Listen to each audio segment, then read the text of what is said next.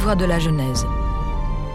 À Beersheba, Abimelech, accompagné d'Aouzat, un de ses proches, et de Picol, le chef de son armée, sortit de Guérard pour aller rencontrer Isaac.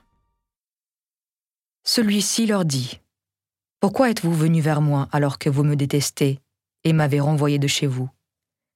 Ils répondirent Nous avons bien dû constater que le Seigneur est avec toi, et nous avons dit qu'un même serment nous unisse, nous et toi, et nous conclurons ensemble une alliance.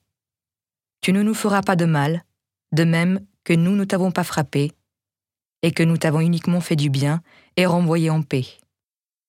À présent, tu es le béni du Seigneur.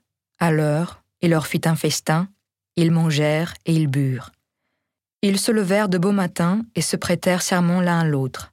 Puis Isaac les congédia et ils le quittèrent en paix. Ce jour-là, les serviteurs d'Isaac vinrent l'informer au sujet du puits qu'il creusait. Ils lui dirent Nous avons trouvé de l'eau. Il donna au puits le nom de Shibéa, c'est-à-dire le sermon, et c'est pourquoi aujourd'hui encore on appelle cette ville Beersheba.